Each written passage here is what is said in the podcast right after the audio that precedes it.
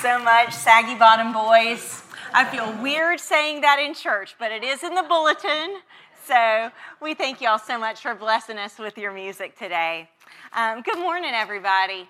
Um, welcome to worship. Um, we are um, continuing our sermon series um, over the summer on prayer. Um, and today we're going to look at, at rest a little bit about rest. And um, tonight, um, we're going to continue that theme. Um, Jackson Norville, um, dad to Virginia Gray and Mavis, and um, see if I've got this right spiritual advisor and personal assistant to our director of children and youth ministries, um, is going to be preaching tonight, giving our message at Sundays at 6. So we invite you, if you'd like to come out or invite a friend, it is a kid friendly service. It's also a flip flop friendly service.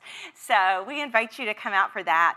Um, our scripture is going to come from the book of First Kings, uh, chapter 19. Um, uh, Bishop Hope Morgan Ward was here a couple weeks ago preaching on this really, really um, transcendent, beautiful prayer called the Magnificat. Mary saying, My soul glorifies the Lord. And Pastor Doug, a couple weeks ago, preached on that prayer of Jesus from the cross um, Father, forgive them. Um, am I getting that right? Um, for they know not what they do. And, um, and today I will be preaching on a scripture in which Elijah basically says, I've had enough, kill me now. So it's very on brand. Um, I invite you to, um, to read along with me on page 311 if you'd like. Ahab told Jezebel all that Elijah had done and how Elijah had killed all the prophets with the sword. Then Jezebel sent a messenger to Elijah saying, so may the gods do to me, and more also, if I do not make your life like the life of one of them by this time tomorrow. In, or, in other words, kill you. Then Elijah was afraid. He got up and fled for his life and came to Beersheba, which belongs to Judah. Elijah left his servant there. But Elijah himself went a day's journey into the wilderness and came and sat down under a solitary broom tree. He asked that he might die. It is enough now, O Lord. Take away my life, for I am no better than my ancestors. Then Elijah lay down under the broom tree and fell asleep. Suddenly, an angel touched him and said to him, Get up and eat. Elijah looked, and there at his head was a cake baked on hot stones in a jar of water. He ate and drank and lay down again. The angel of the Lord came a second time, touched him, and said, Get up and eat. Otherwise, the journey will be too much for you. Elijah got up and ate and drank. Then he went in the strength of that food 40 days and 40 nights to Horeb or Sinai, the Mount of God. At that place he came to a cave and spent the night there. Then the word of the Lord came to him, saying, What are you doing here, Elijah? Elijah answered, I have been very zealous for the Lord, the God of hosts. For the Israelites have forsaken your covenant, thrown down your altars, and killed your prophets with the sword. I alone am left, and they are seeking my life to take it away. He said, Go out and stand on the mountain before the Lord, for the Lord is about to pass by. Now there was a great wind, so strong that it was splitting mountains and breaking rocks in pieces before the Lord, but the Lord was not in the wind. And after the wind, there was an earthquake, but the Lord was not in the earthquake. And after the earthquake, a fire. But the Lord was not in the fire. And after the fire, a sound of sheer silence. This is the word of God for us, the people of God. Thanks be to God. Would you pray with me? O God, who speaks not just through words and fires and earthquakes, but most powerfully in the silence, speak to us now. Amen. I've heard it said that there's a couple of types of people in the world. Um, people who let, um, who when their cell phone is at about 87% power, say, I need to find an outlet to plug my phone in. And people who will let their phone get down to about 5% and say, I've got about 30 minutes before I need it. I am the second type of those people. Um, I saw on Facebook the other day this graphic, and it had the phone in the red, in the danger zone, if you will. And, um, and it said, um, You wouldn't let your phone get like this, so why do you let your soul get like this? To which I said, I let both my phone and my soul get like this, so take that. I'm one of those people who's often screenshotting something, sending it to my friends, and they don't respond to the funny thing. They say, You need to charge your phone right now. What are you doing? Sometimes we just don't have enough. We feel like we're like a sponge that has been wrung out and left out to dry. Sometimes life is too much, isn't it? It's too much. It's too much. Sometimes you're caring for your parent or your child or your sibling or your spouse. Sometimes you are trying to do it all. You're trying to work. You're trying to hashtag love where you live and hashtag have no bad days. You're trying to get good grades. You're trying to do the right thing, even though no one else seems to be wanting to do the right thing. You're trying. You're trying. You're trying. You're trying to do ministry, to do the Lord's work to resist evil and injustice and oppression, like Stephanie shirt says, you're trying.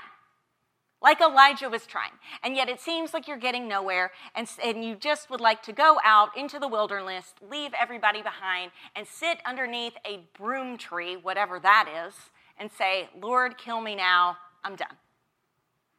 Have you ever been there? Have you ever been there? I um, wonder about Elijah and about these stories like this stories like Elijah's prayers, which is kind of a dangerous prayer. It's not a nicey nice prayer, it's not a church prayer, if you will, right? It's an angry prayer, a discouraged prayer, a despondent prayer. I wonder sometimes that we don't pray enough prayers like this, that we don't expose ourselves to them. Remember Jesus, when Jesus was in the Garden of Gethsemane, before he prayed, Father, forgive them? He said, God, let this cup pass from me. In other words, can I please avoid this? He was so anguished that his sweat was like drops of blood. Or like Moses, when he was leading the people of Israel out in the desert, and Moses would say, Trust in the Lord, trust in the Lord. And then he would go to the Lord and he'd be like, Lord, why did you give me these people? They are going to kill me. This is the type of prayer, maybe, that isn't the opposite of faith, but that shows a deep faith that God is big enough not just to handle our nicey nice, but to handle our doubts and our questions. The kind of prayers that you pray in hospital rooms and gravesides and in all of the places of the world where it seems like God is not. Elijah seems, from this scripture, if you read only the scripture, he seems like that goth kid in my high school in the 1990s that was always wearing black, black shirt, black jeans, black eyeliner, and was always depressed. But Elijah is one of the Hall of Fame of prophets. Elijah, remember, um, when Jesus was having this mountaintop experience and he had some guys come back from the dead to meet with him, it was Moses, and Elijah. Elijah is one of the greatest prophets alongside Moses of Judaism. Um, if you've been to a Passover Seder, the Jews often leave a seat for Elijah. They pour one out for Elijah. They say Elijah's name at their Shabbat prayers, and they say Elijah's names at the circumcision of their children. And if that isn't a place of honor, I don't know what is. And yet, here is Elijah being like, God, just kill me now. I need a nap and a snack. I am no better than my ancestors, which means I am worse off than my great great great grandfathers who are under the ground, right? It seems weird that this is where Elijah is. When I read a book, I often find it helpful to read the chapter before the chapter of the book that I am reading, right? Um, and, and so if we look back in 1 Kings 18, it does not seem like Elijah should have gotten to this place where Elijah is. Um, if you read 1 Kings 18, and why not? Because it rains a lot and it's good time for reading. You would see that Elijah has been preaching the word of the Lord. Um, you see, there is this king, Ahab, and his wife, Jezebel. Jezebel is not a lady that will steal your man. She is likely to steal your heart away from the Lord our God and to take it to serve the, the, the god Baal, the false god. And so Ahab and Jezebel are leading away the people from the Lord. And Elijah thinks, I'm the only prophet left. I'm the only guy that's doing what's right. Why is it so hard to do what's right? Why does everyone else seem to be doing the wrong thing? And um, uh, but but Elijah says, okay, y'all, um, let's settle this once and for all. We will say who is God and who is not. And so Elijah invites the prophets of Baal up a mountain. Mount Carmel, not Mount Caramel, Mount Carmel. Um, I am thinking about food. And and they invite them up and they have this weird Israelite bowl picking, if you will. Um, it, they say, let's take wood. Wood for you and wood for me. Let's put a bull on here and we will roast it with fire. We will ask God to call down fire from heaven. You ask your God and I'll ask my God and we'll see which one wins. And so the prophets of Baal, 400 of them are like, are like, Baal, please send down your fire, show us a sign. And nothing's happening. Nothing, nothing. And so then Elijah decides to trash talk them. It goes all the way back, trash talk. He says, Cry aloud. Surely Baal is a god. Maybe he's meditating. Maybe your God has wandered away. Maybe he's on a journey. Or maybe he is asleep and needs to be awakened. And then the prophets cried aloud, and as was their custom, they cut themselves with swords and lances until the blood gushed out over them. There's, there's the blood, Julia. At midday past, they raved on until the uh, time of the offering, but there was no voice, no answer, and no response. If y'all know this story, you know what happens next. That Elijah says, All right, I'll call down the fire, or better yet, the Lord God will bring the fire. And but he says, He's not just gonna bring the fire on the dry wood, he'll do it on the wet wood. And so he says, Pour some water. And he says, Pour some more water. And they're all like, okay, weird flex, but okay. And then he says, pull some more water. And they pour some more water. And then Elijah says, Lord God, show us your power that you are God. And the fire comes down and roasts that bull. And all of the people say, we're going to worship God and only God forever. Have you been here? It is like la. It is the mountaintop, the literal mountaintop. And it's the sort of experience you're like, I have seen God. I'm going to be set for the next 30 years. I am never going to doubt again. I am good. And then they say, well, time to kill Elijah. And that's where our story begins. Elijah out in the desert with his emo prayer, asking God to kill him under that broom tree. Life can be too much sometimes, right? It can be too much even when you are doing the right thing. It's sometimes easy to think, okay, if things are hard, that must mean that I'm doing it wrong. If things are hard, if I'm experiencing adversity, that must mean I'm not being faithful. I'm not good enough. I'm not trying hard enough. It must mean that God isn't with me. It must mean that something, something, something, something is wrong. And yet, Scripture tells us that sometimes you are doing all the right things. You are trying hard. You are following God. You are listening to God's voice. And you still feel wrung out like a sponge. And you are like, it is too much. Right?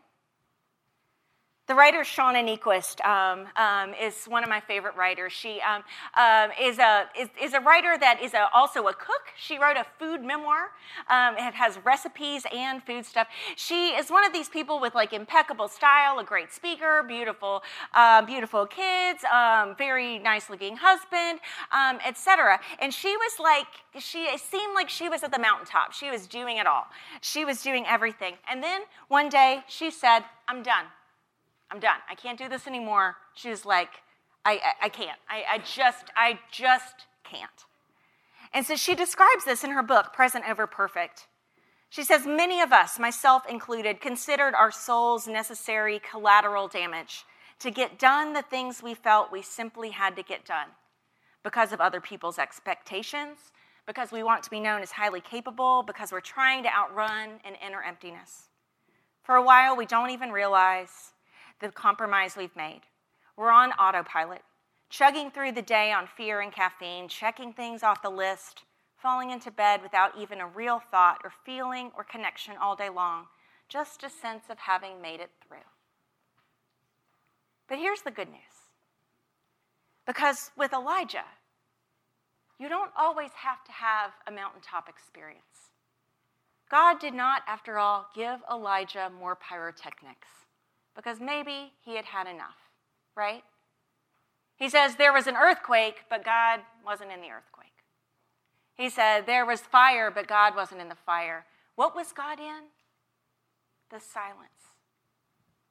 What was God in when Elijah sat there and poured out his heart to God and prayed those dangerous prayers, the prayers that you can't say in church?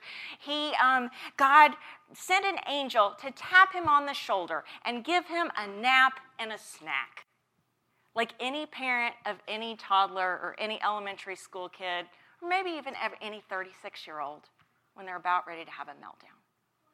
This is grace. Grace does not always look like a mountaintop experience. Sometimes it looks like permission to sit down and have a nap and have a snack. And so, friends, I wonder what is God calling you to?